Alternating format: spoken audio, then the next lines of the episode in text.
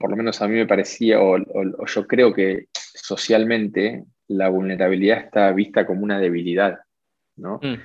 Eh, o sea, alguien vulnerable se lo ve como, o se lo piensa como alguien débil.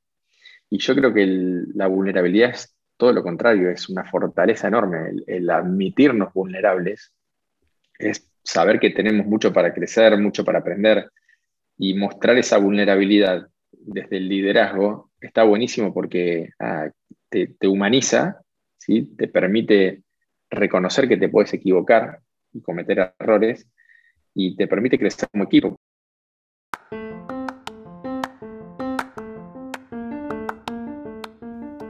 Hola, somos Flo y Felipe y estás escuchando Forjando Destinos. Hablamos con líderes de diferentes disciplinas, incluyendo artistas, atletas, emprendedores, chefs y mucho más. Todos con una cosa en común. Tuvieron la valentía de forjar sus propios destinos con resultados impresionantes. Durante nuestras conversaciones con estas personas extraordinarias, nos adentramos en sus historias para entender sus metodologías, herramientas y factores principales que los han llevado a realizar su éxito, para que lo puedas poner al servicio de tu propio camino y te inspires a seguir tus sueños. ¿Te animas? Empezamos. Hola, ¿qué tal? Empezamos con un nuevo episodio de Forjando Destinos y hoy tenemos el placer de darle la bienvenida a Gonzalo Vilariño. Gonzalo es miembro de las selecciones argentinas de remo como preparador físico entre 1996 y el 2000, de fútbol para ciegos como preparador físico entre el 99 y el 2004 y luego como director técnico entre el 2006 y el 2008. Eh, posteriormente como Power Chair Football, que es fútbol en silla de ruedas entre el, entre el 2014 y el 2017 como director, director técnico y también conferencista notablemente en TED, compartiendo su sabiduría a través de su experiencia adquirida en el ámbito deportivo. Gonzalo, qué gusto tenerte, ¿cómo estás? ¿Qué tal? Un gusto para mí poder compartir estas experiencias con, con ustedes y todos los oyentes que tienen en el podcast. Como siempre en Forjando Destinos, nos encanta entender tus inicios, qué valores te inculcaron y en qué tipo de ambiente creciste. Así que, bueno, Gonzalo, contanos qué tipo de niños era. Bueno, yo era, nací en, una casa, en una casa de familia de clase media. Mi papá trabajaba muchísimo, incluso los fines de semana, como operario de una fábrica.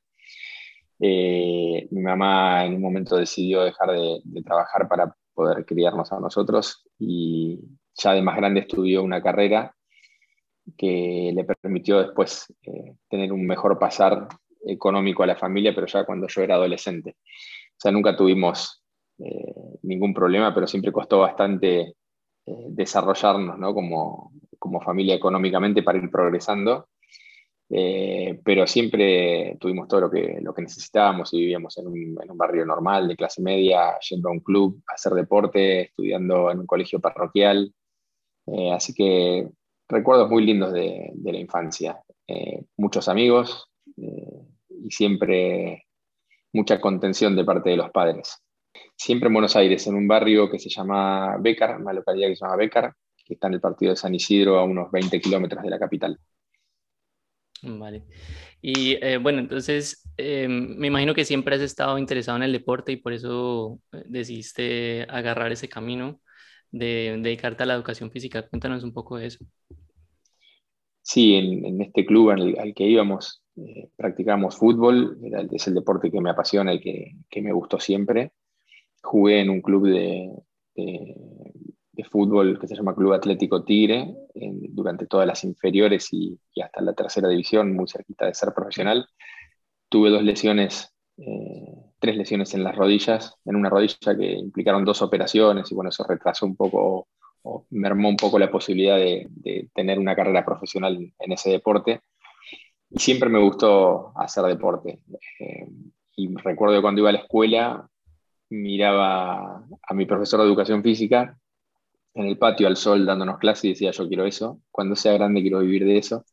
Mm. Y después me di cuenta que, que, era bastante desgastante esa profesión también de, la docencia y, traté de volcarme un poco hacia el alto rendimiento y la competencia que también me apasionaba mucho y me permitía un desarrollo algo diferente, ¿no? Entonces, eh, de ahí que, que decidí empezar a trabajar en remo, que fue la primera posibilidad que tuve, no, no fue una elección por, porque me gustaba ese deporte, sino porque fue la primera puerta que se abrió dentro de lo que era la alta competencia. Ah, vale. Ah, interesante. Y luego, vale, entonces te dedicas a la educación física, estuviste con la selección de remo argentina por un par de años, luego decides estudiar abogacía, no porque eh, estuvieses interesado, sino más bien por un tema financiero y económico. Y eh, luego terminas en, eh, con la selección argentina de fútbol para ciegos, pero hay una historia ahí, ¿no? Antes, cuando llegaste y, cómo llegaste ahí, así que cuéntanos cómo terminaste con ese grupo. En realidad, eh, esto de la selección de remo fue, fue una posibilidad de empezar a ayudar como, como una pasantía ¿no? en la selección en un campamento de entrenamiento. Me agarró justo o, apareció justo en un momento donde yo estaba en, en, un viaje de egresados, por llamarlo de alguna forma, con mis compañeros del profesorado de educación física, habíamos terminado la carrera y estábamos por el sur de la Argentina andando en bicicleta. O sea, nos fuimos a hacer un, viaje algo diferente y en la mitad de ese viaje eh, llamo por teléfono a casa cuando llegamos a una de las ciudades que estábamos recorriendo y me comunican que estaba esta posibilidad de, ayudar con la selección de remo. Y fue una decisión dura porque tuve que abortar el viaje, que le faltaban unos cuantos días todavía y estábamos pasando muy bien. Eh, pero bueno, se abría esta puerta y, había que tomar una decisión. De, elegí volver y esa pasantía después me permitió quedar como, como preparador físico del seleccionado, eh, viajar a Juegos Olímpicos y abrirme un montón de otras puertas para, para otros trabajos, ¿no? Eh, dentro de esas puertas que se abrieron, se abrió la posibilidad de trabajar en un instituto de ciegos, que está también en Becar, donde yo vivía, y ahí empecé a trabajar con los chicos.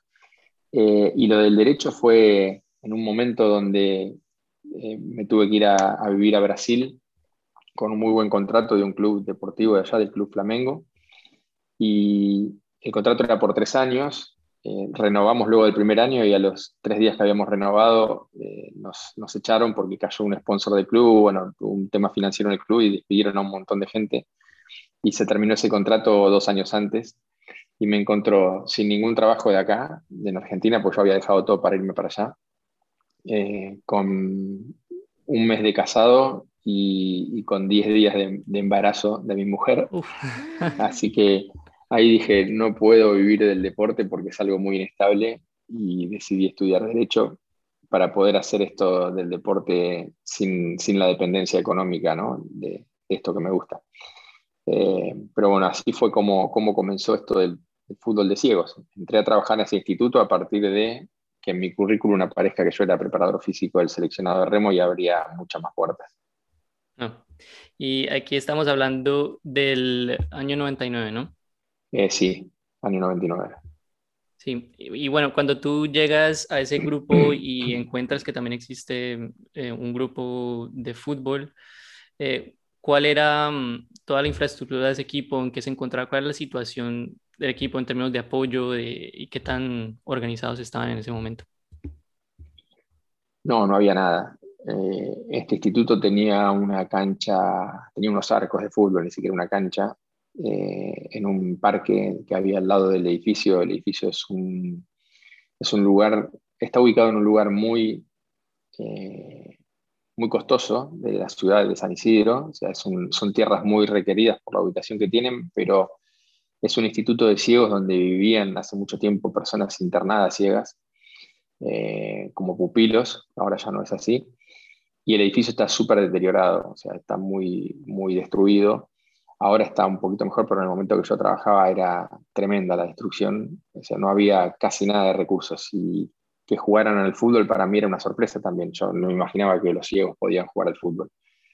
Cuando veo esto eh, y veo la realidad que tenían, eh, me acuerdo que charlé con el, con el profesor que estaba en ese momento a cargo de ellos, que es un amigo hoy, eh, que se llama Enrique, y, él me expresó su deseo de que en algún momento ese deporte que él tanto eh, trabajaba y con tan poquitos recursos, en algún momento tenga el, contexto y el apoyo que tenía un deporte como el, como el otro que yo tenía como experiencia, que era de la selección de remo, donde viajábamos al exterior a competir, donde había Juegos Olímpicos. Eh, pero la realidad era cero, no había ni un juego de camisetas.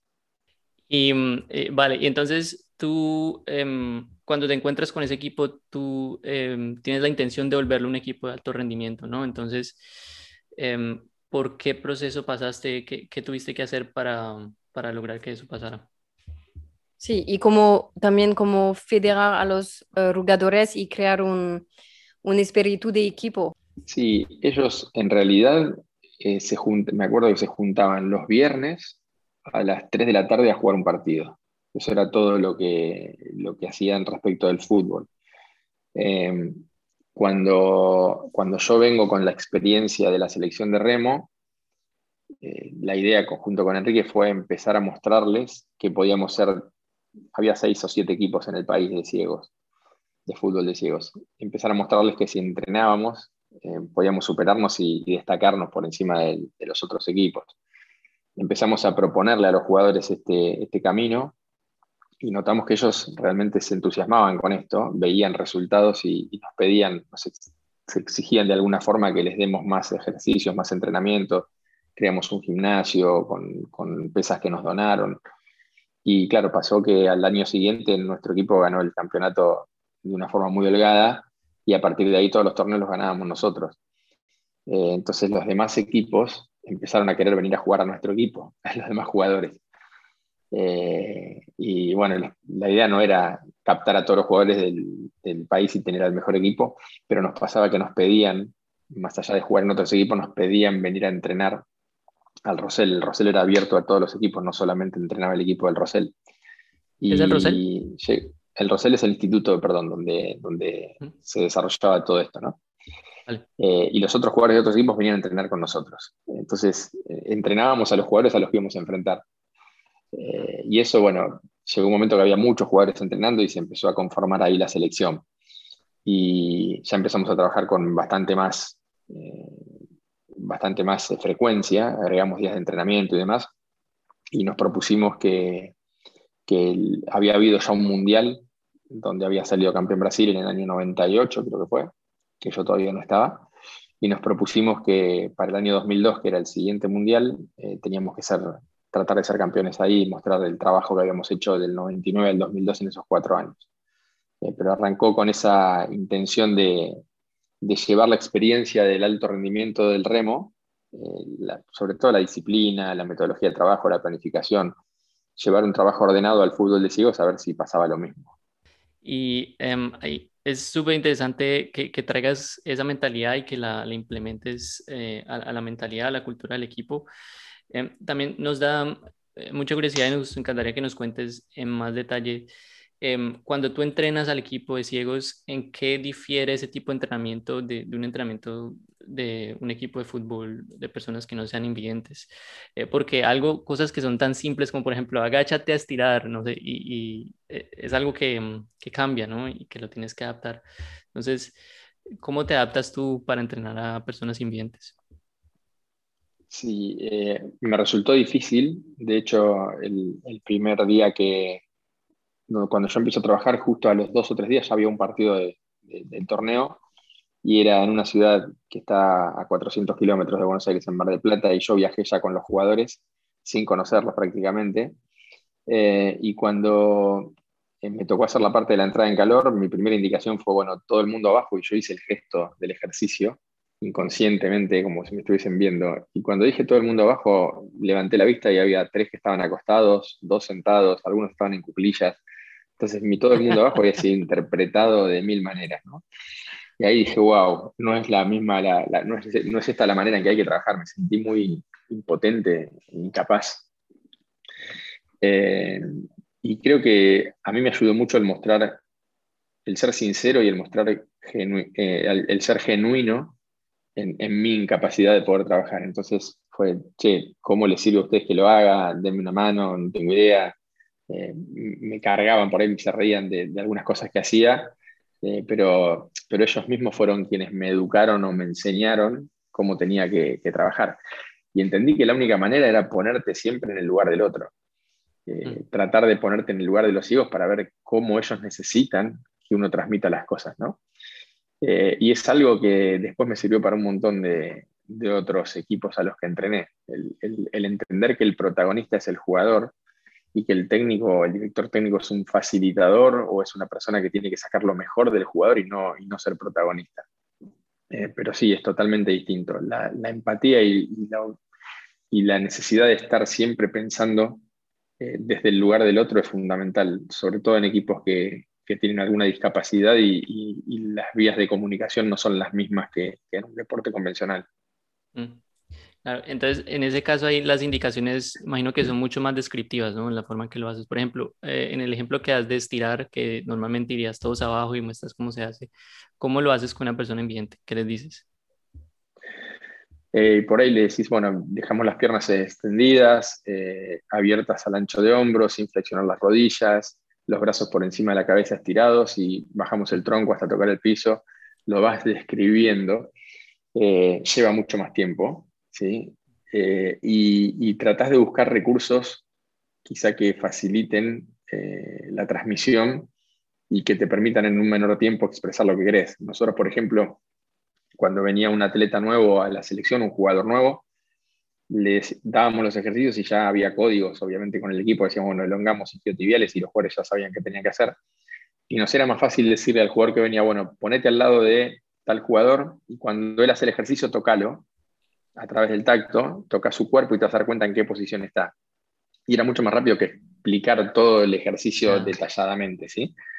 Una vez que lo hacía, ya sí le corregíamos por ahí alguna, alguna, alguna postura que, no estaba del todo bien, pero nos resultaba mucho más eh, práctico esa forma, que usen el tacto para ver o para sentir de qué, de qué manera lo estaban haciendo sus compañeros.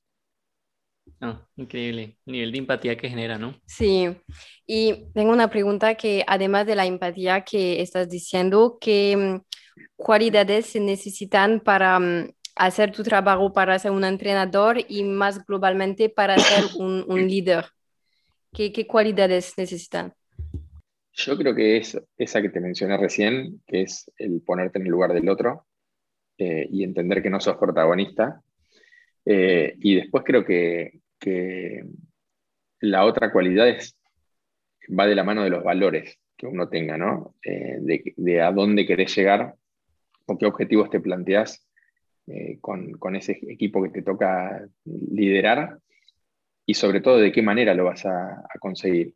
Porque creo que, por lo menos yo aprendí que, o la experiencia que tengo me, enseñó que, que, más allá del resultado numérico, que te puede ir bien o no, en, el torneo, es muy importante la forma en que vos jugaste, la forma en que vos te planteaste el llegar a ser el número uno. Eh, a mí me pasó particularmente que en el Mundial 2002, que es el primero que teníamos como desafío, eh, yo estaba como preparador físico y lo ganamos, ese Mundial. Cuando terminó el torneo y, y bueno, ya, estaba, ya éramos primeros, ya éramos los número uno del mundo, mi sensación fue, fue como que wow, no era tanto esto. O sea, yo lo tenía como lo mejor que me podía pasar, algo inalcanzable, algo tremendo, como iba a cambiar, no sé, que iba a tocar el cielo con las manos y dije, es listo, seguimos siendo los mismos, nada más que ganamos un torneo y ahora nos reconocen quizá de otra manera. Pero ahí fue como que me empezaron a caer las fichas de, que lo importante no era esa copa que habíamos ganado, que eso era un instante y que todo el proceso de cuatro años que habíamos trabajado era lo lindo, lo, fructífero, lo que te llevabas como experiencia. Y me di cuenta que había un montón de cosas de esos cuatro años previos a, ese momento único eh, que me hubiese gustado que sean de otra manera. O sea, que yo ya con el diario del lunes hubiese elegido transitar ciertas cosas de otra forma. Sobre todo me lo replanteé en la relación con los jugadores yo venía con una experiencia del remo donde mi, capacidad de, influencia dentro del equipo era mínima porque yo era un preparador físico eh, y, era muy chico y no tenía experiencia y dependía mucho de las decisiones de los entrenadores. Eh, y venía con esa escuela, entonces tenía como una diferencia muy marcada entre lo que era el, cuerpo técnico y el, y el jugador.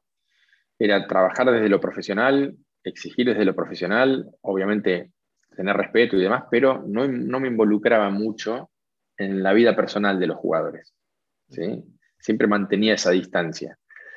Y, eso fue me lo replanteé mucho cuando terminé el torneo. Cuando me toca ser técnico para el segundo proceso, eh, quizá con más libertad de poder tener influencia sobre el equipo porque era el, head coach de, en ese momento, me permití ser amigo de los jugadores, aparte de ser el entrenador. Amigo en el buen sentido, ¿no? o sea, no, desde, el, chisme o desde meterme en la vida privada de cada uno por interés ah, mío, sino desde, desde, dónde dar una mano, desde entender las necesidades que tenían fuera de la cancha ¿sí? Eh, y, tratar de ponerme de vuelta en, un rol ya no de técnico donde tenía que seguir, sino de acompañar eh, en la vida profesional y, deportiva y en la vida personal. Y lo disfruté muchísimo más. O sea, llegó el final de ese otro ciclo y me sentí mucho más lleno humanamente eh, con el mismo resultado, habiendo ganado también. Pero si yo hubiese perdido la final de ese, de ese segundo ciclo, creo que me hubiese igual sentido de esta manera, ¿no? Como que había cumplido el objetivo que quería como líder de un grupo más allá del resultado. Mm. Eh, me parece que un líder tiene que tener eso, tiene que tener el, el tratar de a través de los valores eh, formar un, un, grupo o un equipo humano eh, que, que, juegue de una o que, o que, recorra el camino de una manera que después te permita sentir orgullo de cómo lo hiciste, más allá del resultado. Para tu tu voluntad de, conocer más y conocer tu, tu jugador, puedes em, adaptar tu motivación, tu discurso de motivación con cada uno, porque puedes usar tu eh, em, inteligente emocional y adaptar lo, lo, que puedes decir para motivar tu jugador con todo eso, todo lo que sabes de tu jugador también. So, pienso que es una buena forma de, de, ser cerca de tu, de tu jugador para entender los más y lo que lo motivó. Sí, yo, a ver, yo, yo estoy convencido de que el rendimiento deportivo de una persona eh, más allá de la preparación física o de la capacidad técnica de esa persona o de ese jugador, está súper influenciado por la cabeza, por la emoción. ¿sí? Y creo que la cabeza es el 80%, o sea, puedes tener un jugador que no está del todo entrenado, pero que la cabeza está a mil y que está a full, y bueno, va a rendir mucho más que un, jugador que quizá esté un poco deprimido o que no esté contento con lo que está haciendo, por más que físicamente esté bien. Y he tenido un montón de ejemplos dentro del equipo eh, de jugadores que por ahí eran cuestionados por su rendimiento físico, sobre todo, me acuerdo puntualmente de un jugador que, hoy es un amigo, eh, que ya no juega en la selección, que siempre tenía problemas de sobrepeso. Era, su, metabolismo era, él era tenía tendencia a, engordar y por momentos habíamos exigido demasiado en la preparación física y en su dieta y demás, y habíamos logrado que esté en el peso que queríamos, pero de su emoción estaba limado, estaba quemado, no, no, no, estaba enojado todo el día, estaba de mal humor, claro, porque él no, no era él, ¿sí? estaba súper entrenado, había logrado desde lo físico lo que nosotros le pedíamos, pero en la cancha no rendía. Y, yo me di cuenta que si le dejaba ese margen mínimo, o sea, dentro de la lógica de lo que tiene que tener un deportista, ¿no? Pero si yo le dejaba ese margen mínimo de placer por comer algo que le gustaba o por, por estar no tan flaco como le pedíamos, él en la cancha me rendía mucho más. Mm. Eh, y de hecho, eh, Diego fue, Diego Cerea, un chico que vive en Las Heras, en un pueblo de la, ciudad de, la provincia de Buenos Aires, eh, nos lo cuestionaron mucho cuando fuimos a jugar a los Juegos Paralímpicos de China en Beijing desde la federación, nos decían, che, pero este chico no está, déjame llevarlo. Bueno, terminó siendo el que pateó el último penal que nos dio la medalla de bronce en esos Juegos Paralímpicos, porque su cabeza era era una, bestia mentalmente, ¿sí? me levantaba todo el equipo desde adentro de la cancha. Entonces yo creo que el conocer al jugador y sobre todo el, fundamentar cada decisión, el explicarle a cada jugador, mira, hoy estás en, el equipo porque estás haciendo esto y esto, hoy no estás porque te está faltando esto y esto, darle herramientas para que el jugador mejore, creo que hace que ellos se sientan respetados, ¿sí? Eh, no cuestionen tus decisiones, podés estar equivocado o no, pero tenés un fundamento Pueden discrepar de eso, pero le estás dando un fundamento de por qué tomas una decisión favorable o negativa para él. Y ese respeto por, valorar al jugador y hacerlo sentir bien, eh, creo que es, es, retrógrado, o sea, vuelve, no retrógrado no es la palabra, es, eh, es mutuo, ¿no? Eh, vuelve hacia el técnico y eso genera un ámbito de trabajo sano, saludable, donde todo se pueda charlar. Creo que ese es el principal objetivo de un entrenador, ¿no? que se trabaje de una forma armónica y que el jugador se sienta que es parte de un grupo donde puede charlar, donde puede, puede influir, donde puede tomar decisiones también. Mm, sí, generar esa reciprocidad y, generar un ambiente cómodo donde las personas estén eh, abiertas a, a, hacerse vulnerables, ¿no? Y, eh, em, y encontrar qué, qué, es lo que los motiva y en qué condiciones pueden rendir mejor. Así que muy interesante. Sí, y vos ahí mencionaste, un, mencionaste una característica que es la vulnerabilidad, ¿no? Eh, Tan importante. claro, y, y, yo, por lo menos a mí me parecía, o, o, yo creo que socialmente la vulnerabilidad está vista como una debilidad, ¿no? Mm. Eh, o sea, alguien vulnerable se lo ve como, o se lo piensa como alguien débil.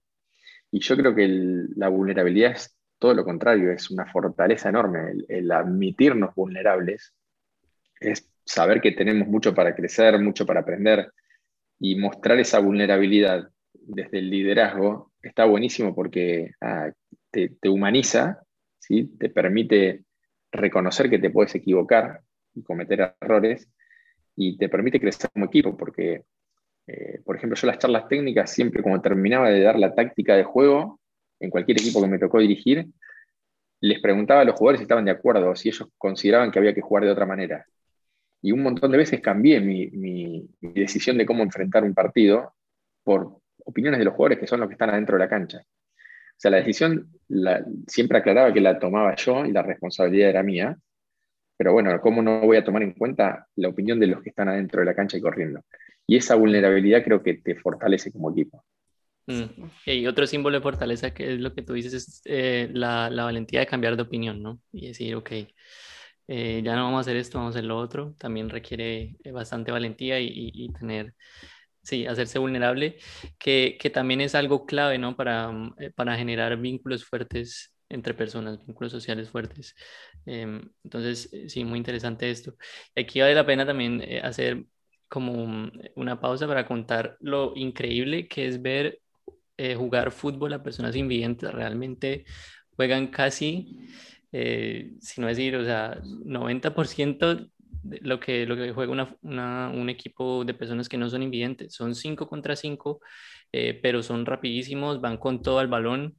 el arquero sí es una persona vidente, em, y tienen guías detrás de los arcos, en el técnico y el arquero también guía a, las, a los jugadores, pero es increíble ver la intensidad con la que se juega, ¿no? Sí, evolucionó mucho el fútbol de ciegos. Al comienzo era muy individual, porque cada vez que, haces un pase, pones la pelota en riesgo, la posesión del, balón.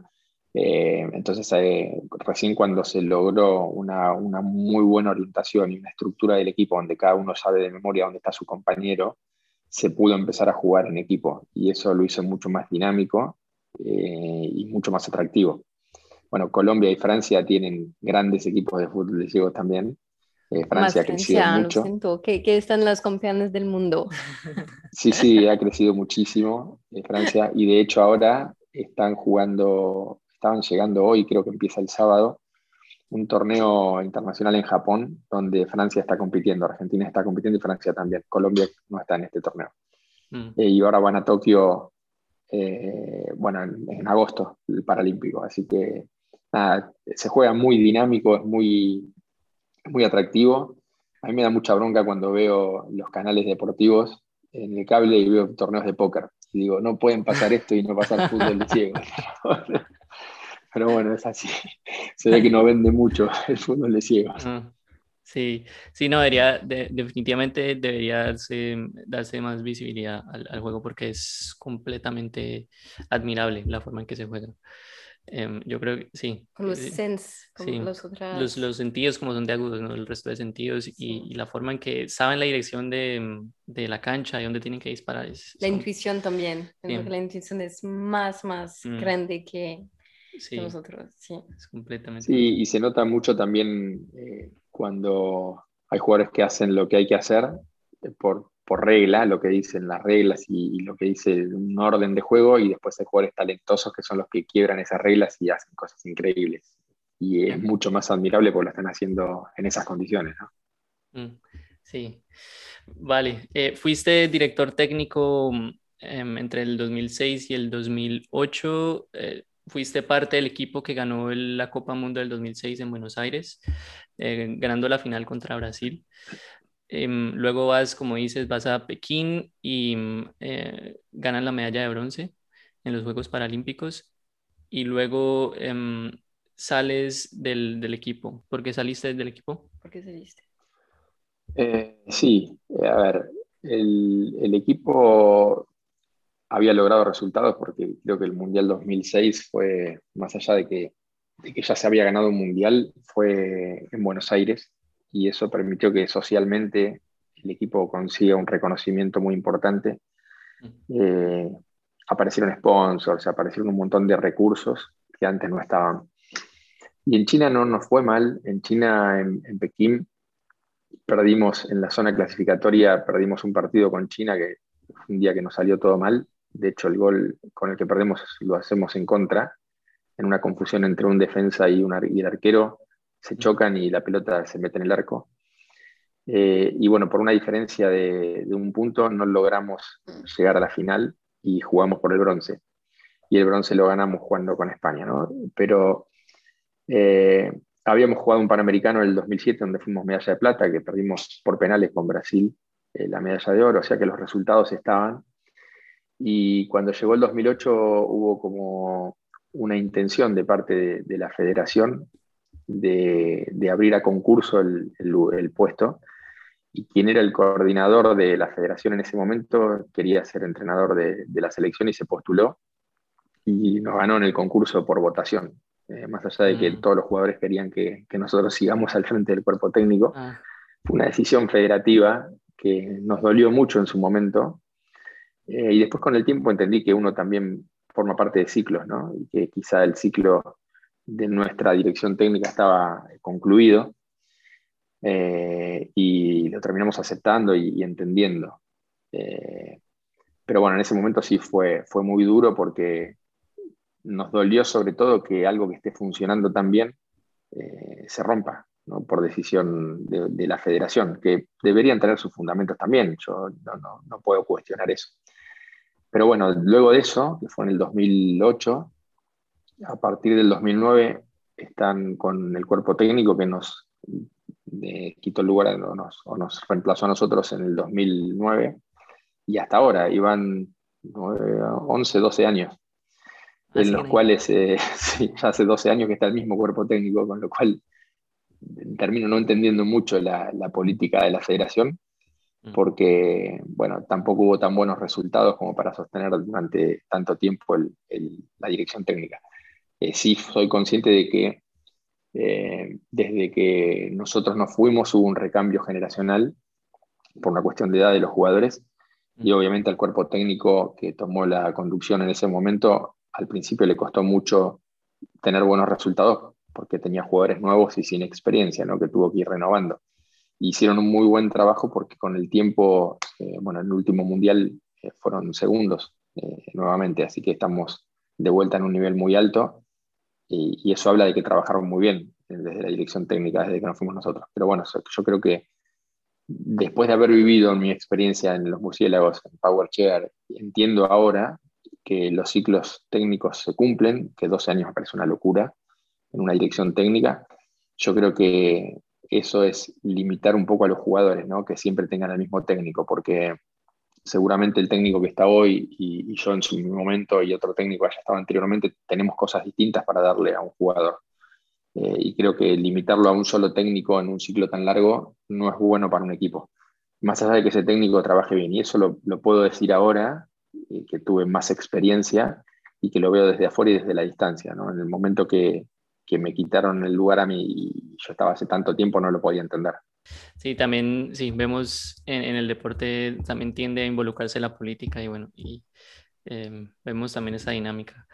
Eh, ya por ese tiempo, eh, tú habías empezado también tu carrera como conferencista, ¿verdad? Sí, en el 2006. Sí. Eh, ¿Por qué decides empezar esta carrera? Eso no fue una, una decisión ni, ni, una búsqueda. En realidad, mientras era todavía técnico del equipo, me, me convocaron de una empresa eh, para hacer una charla, una especie de conferencia con los empleados. eh, que era simplemente una ronda de preguntas y contarles un poco cómo había sido la experiencia con, el Mundial. Eh, y me presenté a hacer esa charla y la verdad que me, me, sentí muy cómodo, me gustó la dinámica. Y luego de esa empresa me pidieron tres conferencias más para otros sectores de la empresa. Y entonces ahí ya las preparé un poco más y, fui con un, con un, apoyo de un PowerPoint y bueno, salió más, más completa todavía, me gustó. Y dije, bueno, esto es algo que también me gusta y que puedo de a poco ir, viendo cómo se hace. Eh, y así arrancó casual. Eh, me contacté con gente que se dedicaba a esto, que organizaba estas conferencias y, y empecé a ofrecerme para, para, poder hacerlo. Obviamente no me conocía, no digo que ahora me conozcan, pero en ese momento no me conocía a nadie directamente.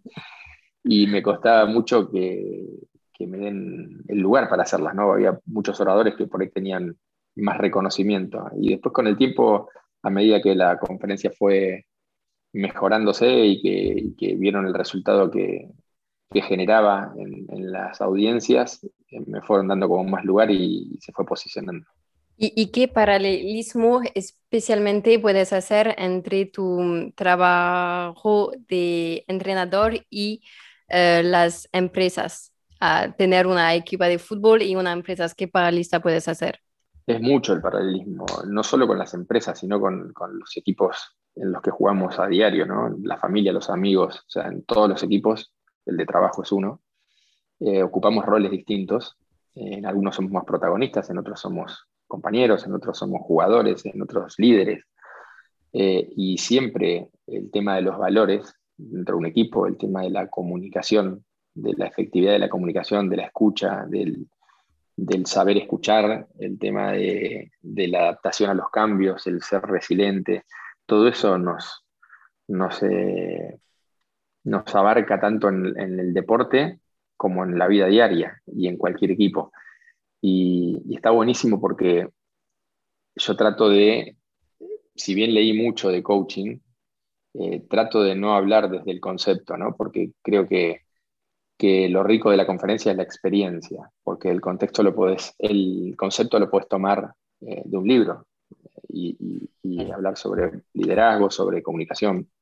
Entonces, trato de marcar conceptos muy puntuales, sin, sin ahondar mucho en eso, y reforzarlos con una anécdota o con una experiencia que haya vivido con los chicos que marca a fuego como ese concepto que estamos queriendo valorar. Y nada, son anécdotas muy divertidas porque imagínate que en el mundo de, los ciegos pasan cosas que no pasan en el mundo común.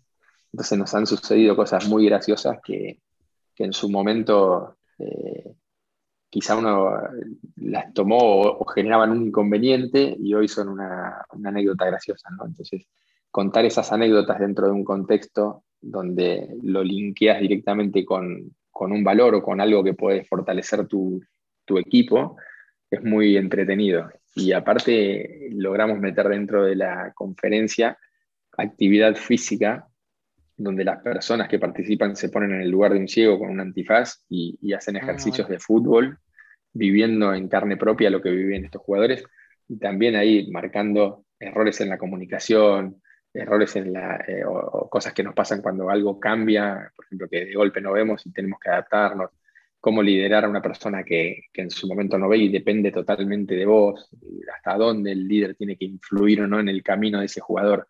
O sea, hay un montón de cosas que se trabajan a través de experiencias y de, y de, poner el cuerpo. Y eso lo hace muy atractivo. Sí, será muy atractivo y, y la dinámica de, de, crear empatía a través de esos ejercicios también.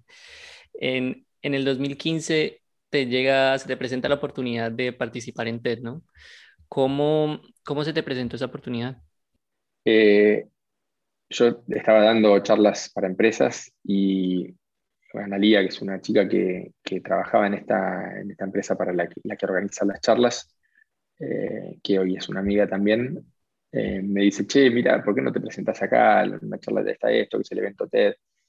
Y yo le digo, Mira, la verdad que no, no lo veo, porque en realidad lo mío sirve por ahí para una empresa, pero para la sociedad, ¿qué, qué les puedo transmitir eh, a la sociedad que los pueda ayudar en, bueno, como estaba limitado yo a lo empresarial, no al equipo, al, mejorar un equipo empresarial.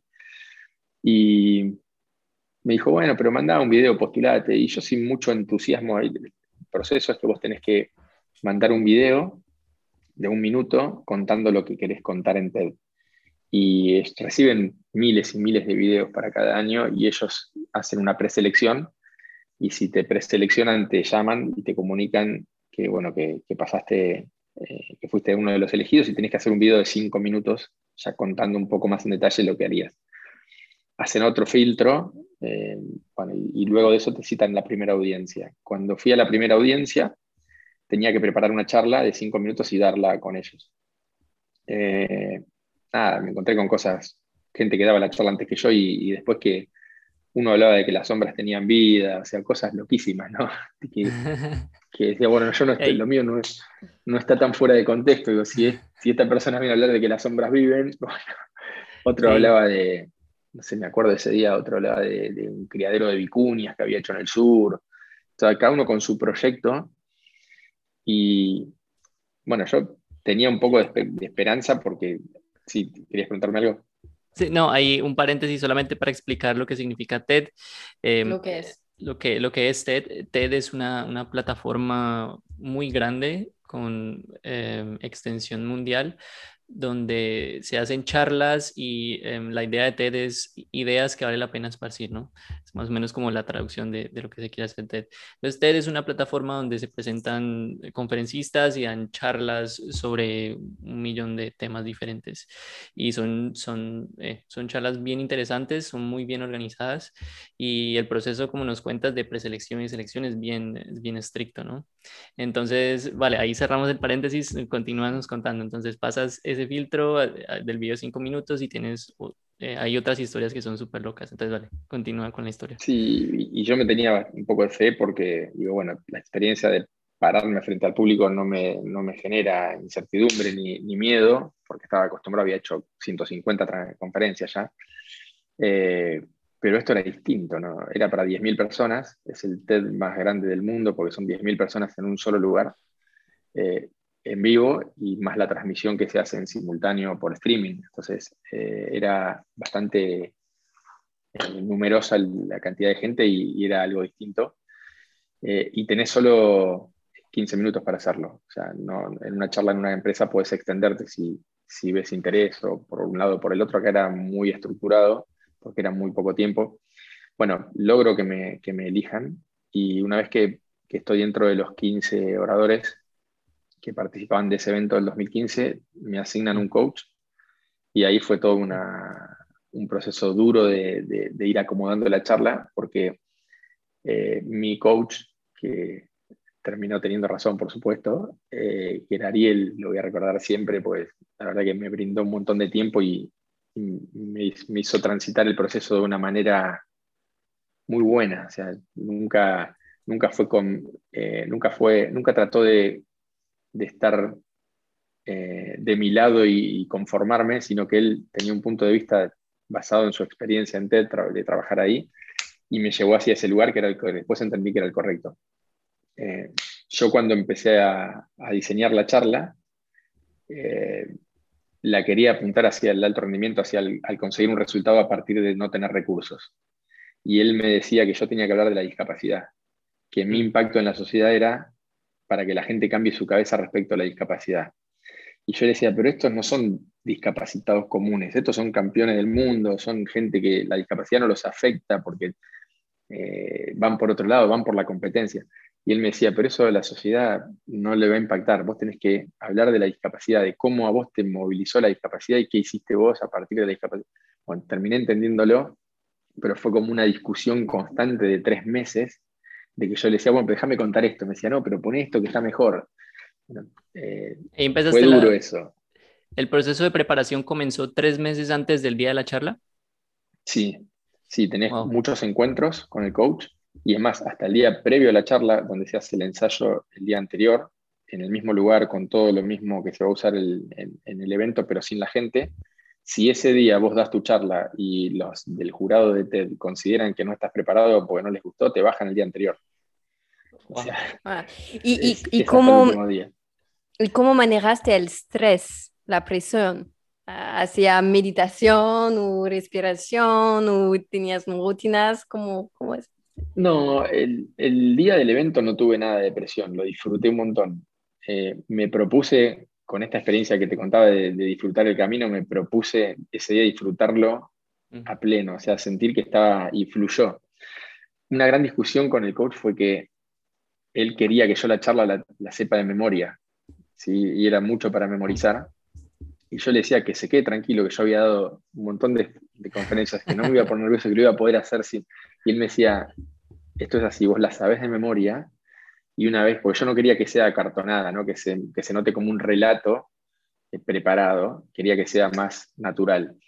Y él me, me, decía que crea en él, que la estudie de memoria, y que cuando yo la sepa de memoria voy a tener tal seguridad de lo que voy a decir que va a salir sola, natural, y que la voy a cambiar en el momento con muy poquitas cosas, pero que tengo que tener la estructura de memoria. Entonces me acuerdo que teníamos un viaje con, con mi familia a, unas vacaciones en, Punta Cana y fue justo un mes antes de la charla. Y yo estaba trabajando sobre, sobre, sobre esta charla, ¿no? un, mes antes del evento. Y me levantaba y me iba a la playa una hora antes con los auriculares a escucharme a mí mismo diciendo la charla todo el tiempo, los 15 minutos, para poder memorizarla. Y tal cual fue como él me había dicho. Después de memorizarla, logré hacerla más natural todavía. Eh, ¿En cuánto tiempo? el proceso fue bastante largo. Mm. ¿Cuánto tiempo te memorizas? Porque bueno, hay un proceso de definir de qué quieres hablar, luego escribir de lo que vas a hablar. Em, cuando tienes ya el producto, digamos, el producto final, que decías llamarlo Olor a Campeón, la, la, charla, ¿cuánto tiempo te demoras en memorizarte todo lo que has escrito? No, es, rapidísimo, porque al haberla escrito vos mismo, ah. eh, es mucho más fácil. Eh, no es que te viene algo de afuera y lo tenés que memorizar.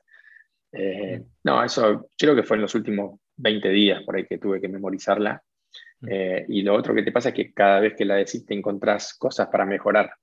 Entonces las vas eh, puliendo también hasta último momento. Mm. Interesante. Y bueno, llega el, día del evento, 10.000 personas. ¿Eso es eh, TEDx Río de la Plata? ¿En qué lugar exactamente fue? Es en Buenos Aires, es en un predio que se llama Tecnópolis, que montan todo unas gradas y un escenario para, este evento. Mm. Vale, das la charla y, luego, eh, ¿qué tal fue esa experiencia después de que terminaste la charla, la acogida que tuvo, el, feedback que recibiste de, las personas que tuvieron la oportunidad de verte? Eh, el feedback fue buenísimo. Eh, me ha escrito gente de India, de Rusia, de, de Corea, de un montón de lugares que han visto la charla y que, que les produjo, ¿no? Sobre todo gente por ahí que tiene gente, eh, algún familiar o algún amigo con, cierta discapacidad y, bueno, te cuentan lo que emocionalmente les produce la charla. Eh, me ha pasado de estar, por ejemplo, cortándome el pelo y que venga una señora y me diga, vos sos tal persona porque yo te vi en un video y le diga así, y me dice, te quiero abrazar porque mi hijo es no vidente y yo a partir de que escuché tu charla y por ahí que gente que te diga esas cosas que uno no espera ¿no? Que, impacte de esa manera. Eh, y por ahí hay gente que la ve y no le pasa nada, pero bueno, hay gente que sí la moviliza y creo que eso ya es suficiente como para que tenga un sentido el haberlo hecho. Pero otra cosa que dicen en TED es que ellos hacen eh, contar experiencias que, que, transformen a la gente, pero los que más se transforman son los propios oradores. ¿no? Yo a través de ese proceso de, de coaching que tuve, tuve una transformación eh, muy grande, sobre todo en, esto de, la, no sé si, no sé si es humildad o de la vulnerabilidad de decir, no, no es todo como uno cree, ¿no? Yo las charlas creía que se decían de una determinada manera, que nada, yo, me va bien como lo hago, y de golpe aceptar que, hay algo que tenés que probar y que por ahí es distinto, eh, es importante, ¿no? Y, y, eso creo que me transformó mucho desde ese lugar, del sentir que, que hay otros caminos por ahí para llegar al mismo objetivo que pueden ser mejores que el que uno está recorriendo. Mm. Si, eh, si yo quiero eh, participar en TED y me, interesa y me gustaría hacer parte de una conferencia de esas como orador, ¿qué, qué me recomendarías?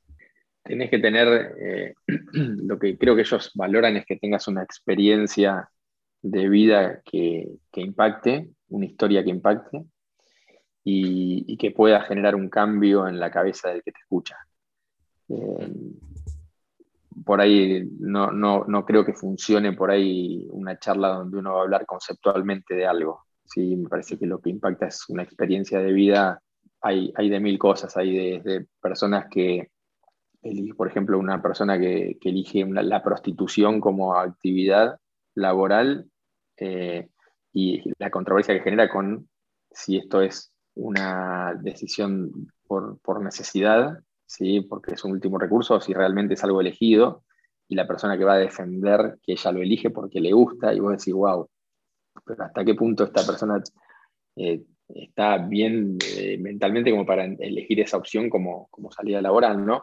O personas que desarrollan, no sé, proyectos para que los chicos del interior del país que no tienen acceso a una escuela puedan tener educación y cómo generan esas redes. Hay un montón de, pero sobre todo con ellos eligen personas que hayan hecho cosas, ¿no? que hayan desarrollado un proyecto, no solo ideas. Vale, eh, en, tu, en toda tu carrera, en todo lo que nos has contado, que, que ha sido bastante inspirador e interesante, em, ¿ha habido, ¿cuál es, ha sido el fracaso que más te ha marcado y, y qué aprendiste de él? Me parece que, que, el fracaso fue quizá, como te decía en el primer ciclo, el, el haber priorizado el resultado por encima del, del, recorrido, ¿no? Eso yo lo veo como un fracaso eh, que termina siendo un aprendizaje. O sea, creo que cualquier fracaso que uno tiene tiene que transformarlo después en aprendizaje. Mm. Eh, fracasos deportivos un montón, porque hemos perdido un montón de finales, ¿no? pero eso es, está dentro de las posibilidades y yo no lo considero un, un fracaso personal. ¿sí? Eh, y hay situaciones eh, que, que sí por ahí me marcaron, eh, que no son importantes en lo deportivo. Por ejemplo, yo vivo con un fracaso que cuando, cuando empezamos a mejorar el equipo, una decisión nuestra fue eh, mejorar el puesto de arquero, el, el, goalkeeper. ¿sí? Que el arquero nuestro, de nuestros equipos, siempre era el primo, un amigo, alguien que estaba ligado a los ciegos y que venía a ayudar y atajaba con mucha experiencia porque atajaba hace 6, 7 años, pero en un momento dijimos, espera, pero el arquero es una persona que ve, ¿no? Entonces dijimos, bueno, vamos a, profesionalizar este puesto y, convocamos a los arqueros de la selección argentina de futsal para que vengan a entrenar con, con, el equipo a ver si se adaptaban y podían jugar con nosotros, no ser nuestros arqueros. Y bueno, conseguimos que dos arqueros vengan, muchos decían, no, no me interesa, bueno, dos de la selección argentina vinieron eh, y uno se quedó trabajando, uno no se adaptó y el otro se quedó trabajando como seis meses con el equipo. La realidad es que cuando llegó el momento de, tomar la decisión de qué arqueros nos iban a representar, este arquero que era de la selección argentina, técnicamente era mucho mejor que los arqueros que teníamos nosotros, que eran primo, amigo, vecino de un ciego, pero en el rendimiento del partido pasaba lo contrario. O sea, era tanta la experiencia que tenían nuestros arqueros de siempre en organizar la defensa, porque el arquero solamente, no solamente mm. ataja, sino que está, es el que ve, entonces organiza el bloque defensivo, atacan por acá, salí, espéralo, está todo el tiempo pensando en el jugador. Mm. Y eso te lo da la experiencia. Entonces, en el rendimiento era mejor nuestro arquero que el de la selección. Con lo cual, optamos por llevar a nuestro arquero. Fue tal el enojo del arquero este de la selección que el día que dimos la nómina de los jugadores que iban a ir al Mundial, se fue a la casa, desde la cancha, no pasó por el vestuario, dejó su ropa ahí y se fue a la casa. Enojadísimo, eh, sin despedirse de nadie, sin decir nada. Bueno, y la, idea era que él siga trabajando para que el día de mañana él con experiencia quizás supere a los que, a los que estaban atajando, ¿no? Y eso yo lo viví como un fracaso, porque dije, no le pude llegar a la fibra a este, a este jugador para que entienda cuál es el fundamento de por qué se quedó afuera y agradecerle que todo el trabajo que hizo, porque el que él haya estado en la selección hizo que los nuestros también mejoren, pues empezaron a esforzar más. Bueno, eso lo viví yo como un fracaso. Pasó mucho tiempo y como a los 7, 8 años de que esto sucedió, eh, ese arquero empezó a atajar en, Boca Juniors, en el equipo de fútbol de ciegos de Boca Juniors, y yo fui a ver un torneo de, de fútbol de ciegos y me lo crucé, y lo vi de lejos y al rato vino y me dio un abrazo y me dijo, te quiero pedir perdón porque me fui, me fui ese día del entrenamiento, era muy chico, no entendía nada, mi ahora entiendo todo, así que quería cerrar esto de esta manera, me dijo. Bueno, ahí como que me sentí muy, muy bien después de lo que había sucedido, pero lo había vivido como un fracaso, ¿no? Desde, lo, desde el liderazgo. Qué bien, gracias por compartir esta, esta anécdota. Em, bueno, ya para, mm, vamos cerrando esta conversación, eh, cuéntanos cómo, si queremos seguirte, entrar en contacto contigo, cómo podemos encontrarte. Bueno, si quieren la charla la pueden ver en, en, TED, si en Google ponen Olor a Campeón, eh, van a ver esa charla. que por cierto, después, que por cierto, cuando empieza dice que le rompiste la cabeza a un ciego, literalmente. Entonces, para nuestra audiencia, si quieren saber cómo y por qué Gonzalo le rompió la cabeza a un ciego, tienen que ir a TED a ver la, charla. Está muy bien. Eh, nada, y después yo tengo un Twitter que es Gonvila eh, y mi página de Facebook. Eh, y después hay una empresa que, es la que comercializa la charla en forma comercial, o sea, para empresas, que se llama Sport Cases, casos deportivos. por, esos, por esos medios me pueden ubicar.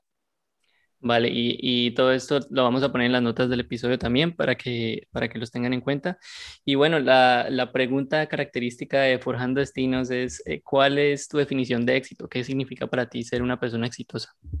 Para mí el éxito eh, es lograr un, equilibrio emocional y espiritual, eh, donde el éxito numérico en lo que sea, en tu trabajo, en, lo deportivo, te permita al menos tener lo, básico cubierto, ¿sí? o sea, las necesidades básicas, porque creo que cuando alguien no tiene lo básico resuelto, no puede eh, desarrollarse emocionalmente o espiritualmente como ser humano. Entonces creo que partiendo de esa, de esa base mínima que uno tiene que tener como éxito numérico, el éxito pasa por, por sentirse bien emocional y espiritualmente, ¿no? Por plantearse un objetivo y ir detrás de ese objetivo en forma armónica y, sobre todo completo desde la emoción. Eh, me parece que después los objetivos numéricos pueden ser muy altos o muy bajos, depende de la persona. Por eso digo que tiene que haber algo básico cubierto, ¿no? Pero fuera de eso eh, pasa por lo que, por cómo uno va transitando ese camino hacia, hacia los objetivos que se plantee eh, con una emoción estable y creo que eso te mantiene cerca de, la felicidad, que la felicidad por ahí son instantes, ¿no? Son, son momentos que se destacan por sobre otros, pero creo que uno elige de qué manera recorrerlo y, qué expectativa poner en ese recorrido. Sí, es palabras muy sabias. Sí, muchas gracias. Gonza, pues eh, muchísimas gracias por venir a este espacio, por compartir con nosotros, por contarnos tus anécdotas, tu sabiduría. Eh, de verdad que nos, la pasamos muy, muy, bien. Entonces, muchas gracias por, por, ser tan generoso con tu tiempo y por venir aquí a hablar con nosotros. No, bueno, gracias a ustedes eh, y mucho éxito numérico y no numérico en este en este recorrido que están emprendiendo en los podcasts. Eh, fue un placer para mí.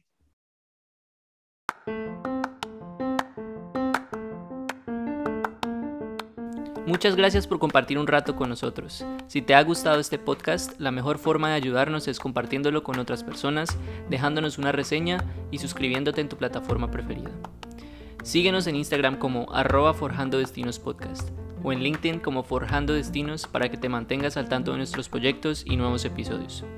Este podcast es para ti. Si tienes retroalimentación, preguntas, sugerencias o mensajes de cualquier tipo, puedes hacerlo en nuestras redes sociales o a través de nuestro correo electrónico forjandodestinospodcast.gmail.com ¿Tienes recomendaciones de invitados para nuestro podcast? Cuéntanos a través de cualquiera de nuestros canales. Hasta la próxima.